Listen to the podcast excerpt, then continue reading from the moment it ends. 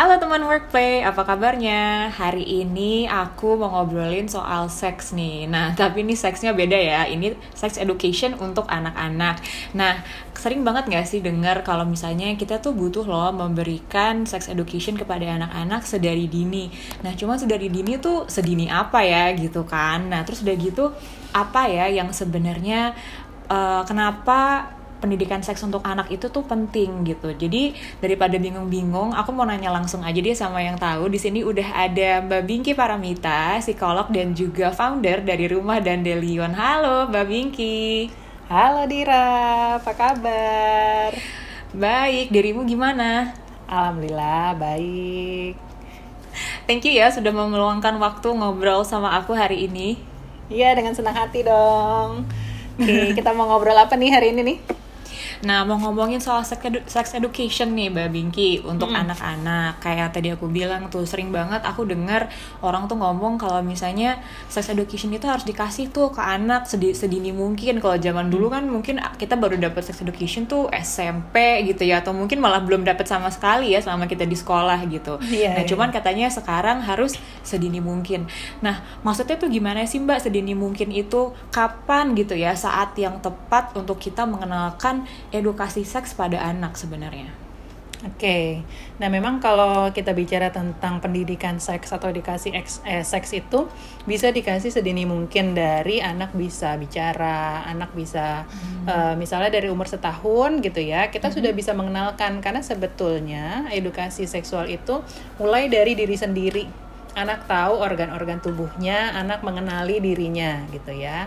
Jadi hmm. misalnya dia tahu bahwa uh, Dira itu perempuan gitu ya misalnya mm. Safi itu laki-laki nah mm. itu adalah yang awal nih bahwa ada yang namanya jenis kelamin yang berbeda laki-laki dengan perempuan ya udah mm. sampai situ aja dulu nanti ketika usia bertambah baru kita tambah lagi informasinya sedikit sedikit sedikit tapi itu berkelanjutan makanya mm. kita mulai dari awal dari sedini mungkin tapi memang kalau ditanya uh, hah anak umur setahun gitu ya yeah. kita ajarin apa yang diajarin ya kita mulai dari informasi yang dibutuhkan dulu yaitu ya tadi masalah laki-laki perempuan nanti ketika udah lebih besar biasanya anak udah mulai tanya kenapa sih kok papa kalau pipis misalnya uh, apa uh, atau berdiri, apa berdiri gitu. misalnya gitu ya mm -hmm.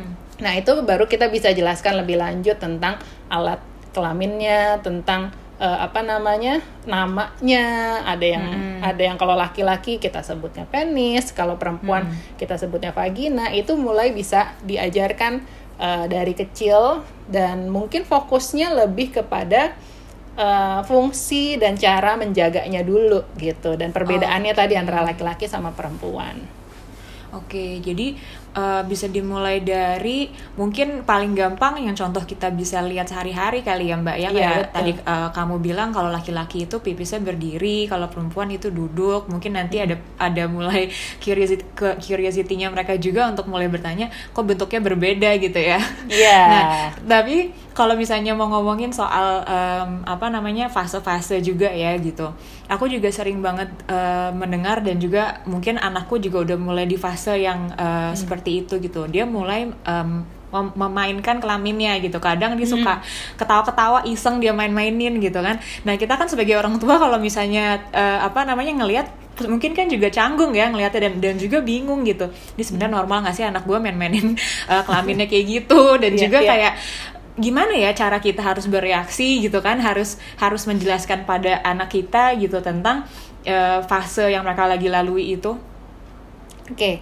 nah memang uh, yang perlu untuk orang tua siapkan pertama mindset kita dulu sebetulnya persepsi kita hmm. itu harus dibersihin lah gitu ya kadang-kadang kan hmm. kita punya persepsi yang um, apa ya mungkin karena kalau dari zaman dulu tuh bayangannya ketika ngomongin masalah kelamin itu kotor gitu ya hal yang yeah. tabu dan uh -huh. itu uh, apa namanya berbau ke bau apa kita membayangkannya ke perilaku seksual yang lainnya gitu lah misalnya mm -hmm. jadi itu yang perlu untuk kita clear dulu nih kita bersihkan mm -hmm. uh, untuk kita bisa berada dalam posisi anak karena anak kan sebetulnya okay. dia nggak tahu apa apa nih mm -hmm. dia masih murni ya gitu kan mm -hmm. dan ketika anak terutama anak laki-laki uh, misalnya mm -hmm. memainkan alat kelaminnya uh, mm -hmm. itu adalah sebenarnya itu adalah curiosity-nya dia curiosity. Jadi part of curiosity. Kemudian uh, mungkin memang ada sensasi-sensasi yang berbeda ketika dia memegang atau uh, kemudian kan ada memang memang ada sensasi yang berbeda ya ketika anak laki-laki Iya, iya. memainkan alat kelaminnya.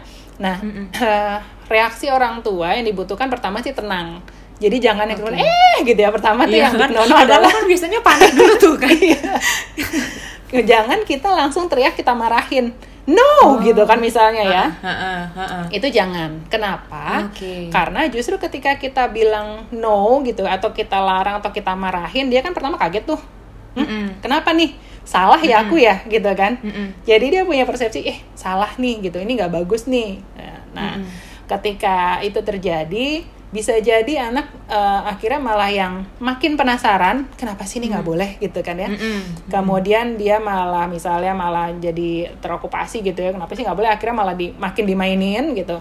Kemudian atau juga dia eh, akhirnya ter, eh, trustnya hilang nih ketika ada yang kaitannya dengan alat kelaminnya dia akan ngomong lagi sama mamanya atau sama papanya karena pernah dimarahin gitu ya kesannya Nah, jadi memang kita perlu perlu sok cool dulu gitu awalnya. kita perlu tarik nafas gitu kan. Terus kita dengerin oh iya gitu kan. Eh, atau misalnya kita lihat kita tanya aja dengan netral. Ah, abang atau misal adek lagi apain sih gitu. Terus nanti kan dia bilang nggak ngapa-ngapain gitu kan. Terus nanti kita bilang itu eh, tangannya kenapa pegang-pegang alat kelaminnya atau kenapa pegang-pegang penis misalnya kita tanya gitu nggak apa-apa enak aja. Misalnya dia bilang kayak gitu baru kita kasih tahu eh, bahwa itu eh, apa namanya itu bagian tubuh yang fungsinya untuk tadi ya mengeluarkan air seni atau pipis gitu. Nah itu harus kita jaga. Tangan ini kan kadang suka banyak kuman apalagi habis main-main gitu. Kalau misalnya kita pegang-pegang nanti kotorannya bisa masuk gitu. Jadi harus eh, harus bersih ya gitu. Yuk cuci tangan dulu atau apa. Kalau lagi mandi boleh dipegang dibersihkan. Misalnya caranya begini itu tuh nggak apa-apa kita sampaikan gitu. Jadi kan kalau kayak gitu eh, apa namanya perilakunya menjadi netral kembali gitu ya. Iya. Heeh, heeh. gitu. Oke, jadi itu ya yang pertama reaksi ya. Orang tua harus bisa cool dulu. Dan yang kedua eh, kurangi reaksi yang berlebih juga ya Mbak ya. Karena takutnya nanti anak jadi merasa eh, takut untuk terbuka sama orang tuanya nanti ya. Karena kan suatu saat juga pasti ada fase tuh yang eh, kita akhir balik di mana pasti ada pertanyaan-pertanyaan bingung juga ya Mbak Bingki ya. iya Nah, benar. oke. Terus udah gitu, yang aku pengen tanya juga kan kebetulan juga eh, anakku laki-laki gitu kan. Jadi kan terkadang agak membingungkan juga untuk aku menyampaikan ke anakku yang laki-laki. Maka aku suka minta tolong sama suami sebenarnya. Mm-mm. Cuman em, pasti aku mulai me- menyadari ada juga nih curiosity dari Safi yang mulai kayak kadang-kadang iseng main cuma mukulnya ke dada gitu kan. Atau mungkin eh, kalau misalnya dia mau mandi kadang-kadang suka ayo eh, bareng gitu kan. Cuman aku kayak oh nggak nggak mau ibu malu gitu. Karena ibu beda sama Safi ibu perempuan Safi laki-laki Nah cuman dalam penyampaian ini kadang-kadang suka agak mem- membingungkan juga nih Mbak Bingki kayak gimana ya kasih pemahaman ke anak yang usianya mungkin toddler ya gitu kan untuk bisa em, mengajarkan mereka tentang eh, bagian-bagian penting pada diri mereka gitu dan juga mengenalkan bagian penting pada lawan jenis. Nah itu gimana sih Mbak? Iya, Eh, kalau misalnya untuk kan kalau misalnya kita mem- apa memperkenalkan sesuatu gitu ya ke anak-anak seril mungkin tapi juga disesuaikan dengan anak-anak. Nah, bisa men- mem- apa kita bisa pakai metode atau bukan metode deh, apa nih namanya? Kita bisa pakai eh, perantara buku misalnya. Jadi Oh, memang oke. kan suka ada nih buku ya yang mengenai sex education tapi untuk anak-anak misalnya atau sesimpel buku tentang eh, anggota tubuh Mm-mm. kan suka ada nih laki-laki perempuan. Nah itu aja dulu. Jadi mulai dari buku boleh. Kalau misalnya apa namanya eh, dia udah mulai penasaran dan dia bertanya-tanya nggak apa-apa juga. Misalnya kenapa sih kok kalau mama kok eh, misalnya eh, apalagi dulu misalnya dia ingat dia pernah menyusu sama ibunya Iya. gitu ya Ah, gitu kan. Terus ah. Kenapa kalau misalnya anak bayi neneknya sama ibu misalnya dia nanya atau apa itu nggak apa-apa kita jelaskan aja bahwa memang bedanya laki-laki sama perempuan itu salah satunya yaitu uh, ketika perempuan itu dadanya memang lebih besar karena uh, ada air susunya. Untuk apa? Untuk nanti ketika punya bayi uh, itu adalah minuman utama bayi gitu misalnya. Jadi kita jelaskan aja gitu. Jelaskan Oke. seilmiah mungkin tapi juga yang simple yang dipahami sama anak gitu. Jadi memang uh, kita kita jelaskan yang paling apa namanya yang mudah dan dipahami dan juga anak juga udah bisa oh oke okay, gitu ya. Ketika kita menjelaskan fungsi fungsi utamanya masing-masing dari uh, tubuh kita. Sama seperti mata fungsinya apa sih? Gitu ya. Hidung itu apa? Sebenarnya kan seluruh tubuh kita itu punya fungsinya masing-masing dan memang ada ber, ada bedanya nih antara satu orang dengan orang lain gitu ya. Nah itu aja yang kita jelaskan sebenarnya gitu. Oke. Okay. Jadi mungkin bisa dengan bantuan uh, buku atau alat peraga hmm. gitu ya. Karena buat anak-anak boneka, ada poster misalnya, gitu ya. Iya, iya, iya, iya. Gitu. Oke. Okay. Jadi kita bisa jelaskan dari fungsi-fungsi tubuhnya itu dulu ya, mm Mbak Bingki ya. Oke. Okay. Nah, ada satu pertanyaan terakhir nih Mbak Bingki. Kenapa mm sih kita sebagai orang tua tuh penting banget untuk uh, memberikan pemahaman ke anak tentang sex education ini sih? Iya. Uh, kenapa penting? Karena memang ini hmm. akan uh, ini adalah pendidikan yang berkelanjutan ya. Kenapa tadi juga okay. penting dilakukan sedini mungkin untuk kita hmm. pertama sebagai orang tua kita membiasakan diri juga untuk terbuka.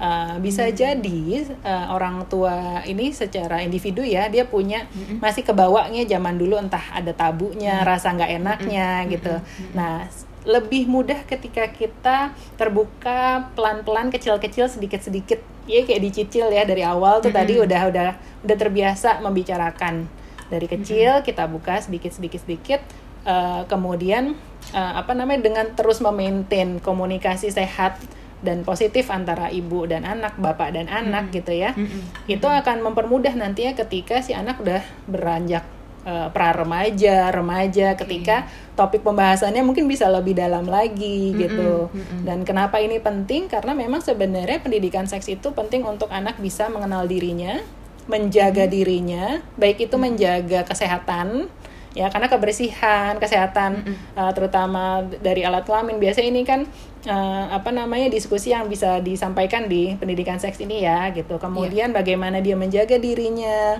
dan juga uh, nantinya kalau ketika semakin besar dia memahami perubahan tubuh ketika lagi pubertas yeah.